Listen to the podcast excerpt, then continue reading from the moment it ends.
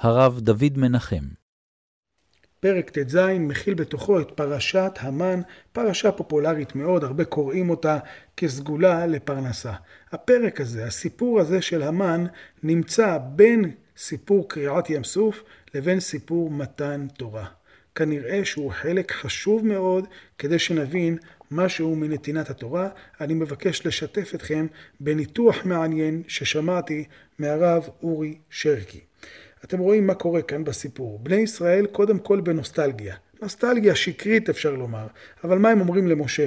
מי ייתן מותנו ביד אדוני בארץ מצרים, בשבתנו על סיר הבשר, באוכלנו לחם לשובע, כי הוצאתם אותנו אל המדבר הזה להמית את כל הקהל הזה ברעב. מה נתתם לנו פה? במצרים אכלנו, איזה סיר הם אכלו שם. בכל אופן, נוסטלגיה היא נוסטלגיה. הקדוש ברוך הוא עונה לו. אומר הקדוש ברוך הוא למשה, תגיד לעם שאני הולך להמטיר להם לחם מן השמיים. ויצא העם ולקטו דבר יום ביומו, למען אנסנו, הילך בתורתי אם לא. והיה ביום השישי, והכינו את אשר יביאו, והיה משנה על אשר ילקטו יום יום. יש פה ציווי אחד שמתחלק לשניים. הראשון זה ללקוט כל יום מימי השבוע, מיום ראשון עד יום חמישי, אוכל שמספיק ליום, דבר יום ביומו. הציווי השני הוא ללקוט ביום שישי כמות כפולה. עכשיו שימו לב איך משה מעביר להם את המסר. ויאמר משה עליהם, הוא הלחם אשר נתן אדוני לכם לאוכלה, זה הדבר אשר ציווה אדוני. לקטו ממנו איש לפי אוכלו. עומר לגולגולת, מספר נפשותיכם, איש לאשר באהלו תיקחו. בדרך חיובית הוא אומר להם, מה ללקוט. זה הציווי הראשון. את הציווי השני של היום השישי הוא לא מעביר להם, אלא מה קורה? הוא מרחיב את הציווי הראשון, והוא מדבר בלשון שלילית. הקדוש ברוך הוא אמר לו לומר מה הם כן ילקטו. הוא לא אמר לו לומר מה הם לא ילקטו. הוא לא אמר לו לומר שלא יותירו ממנו עד בוקר, הוא רק אמר לו לומר להם שיהיה להם דבר יום ביומו. אתה אומר להם בצורה חיובית, הם יקיימו את זה בצורה חיובית. אבל משה אומר להם, אל תותירו, זה כמין הוספה. ויאמר משה עליהם, איש אל יותר ממנו עד בוקר. מה קורה? חרף ציווי משה, ולא שמעו אל משה, ויותירו אנשים ממנו עד בוקר, וירום תולעים ויבאש, ויקצוף עליהם משה. ביום הבא, וילקטו אותו בבוקר בבוקר, איש כפי אוכלו. משה מצווה משהו בצורה של חוק, בצורה של שלילת הדבר, וישראל עוברים על ציוויו. אתם זוכרים שהוא לא העביר את המסר לגבי היום השישי. והנה, יום השישי מגיע, ומה טוב חלקם, ויהי ביום השישי לקטו לחם משנה, שני העומר לאחד. למרבה ההפתעה, מבלי שהם הצטוו על כך, העם מלקט כמות כפולה מזו שהוא התבקש. הם שמעו ממשה רק ללקוט כל יום עומר לגולגולת. ביום השישי הם לוקטים כפול. משה שכח להעביר את המסר, אבל העם קלט את המסר בצורה אחרת, בצורה שאולי היא מעל הטבע. הם לא שמעו את זה ממשה. באים נשיאי העדה, מספרים למשה, אומרים לו, משה זה בסדר? העם לקטו, מרבים העם להביא, הם לקטו כפול.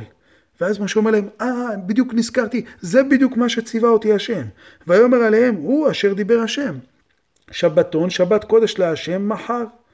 ולכן הוא מצווה אותם, איכלו היום כי שבת היום להשם, היום לא תמצאו בשדה, בסוגריים, חכמים למדו מכאן שיש שלוש פעמים את המילה היום על לגבי שלוש הסעודות שחייבים לקיים בשבת.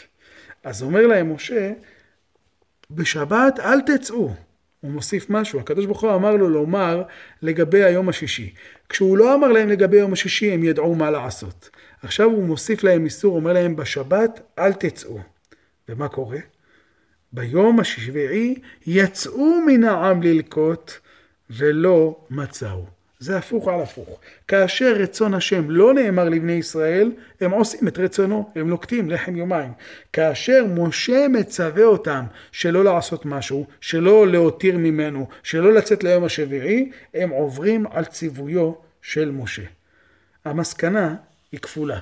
יש קודם כל התאמה טבעית בין ישראל לבין התורה העומדת להינתן להם. בפרקים הבאים. הנה הראיה שלפני שנתנו להם תורה, הנה מבחן המן מהווה ראיה לכך. הוא מוכיח את קיומו של חוש טבעי בנשמת ישראל לקיים את מצוותו של הקדוש ברוך הוא גם מבלי שהם קיבלו את זה בצורה כתובה. יתרה מכך אני מוסיף, העם החליט לקרוא למאכל הזה מן, והשם מצטרף למאכל.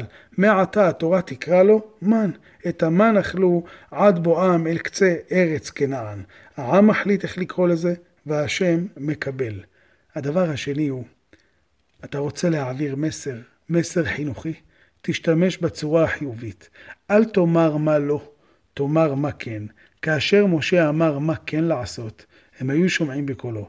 אבל כאשר הוא לא היה בטוח בעם, הוא קצת חשד שהם יעברו על הגבולות של הכן שהוא אמר, והוא השתמש במילה לא, מה לא לעשות, בפעמיים שהוא אמר לו, הם יצאו ועשו דווקא נגד רצונו. זה מביא לנו הרהורים רבים לגבי מדינת ישראל, לגבי כל מיני חוקים שהם חוקים דתיים, לאומיים, שהם באמת מאפיינים את האופי של עם ישראל. האם זה נכון שבכל דבר הרשות המחוקקת תתערב? יכול להיות שאנחנו צריכים לתת קצת אמון בעם. איפה שאין חוק, העם מוכן ללכת במסורת אבותיו. וחוק יום הכיפורים שלא קיים, יוכיח. יום הכיפורים מכובד על ידי כלל ישראל, דתיים, חילונים, כל שדרות האומה, כולם מכבדים את יום הכיפורים, דווקא מפני היעדר חוק האוסר על חילול יום הכיפורים. אולי שווה שהמן ילמד אותנו איך לתת אמון, איך לתת אמון בעם, ברוח שלו, במוסר שלו. זו הקדמה טובה למתן תורה.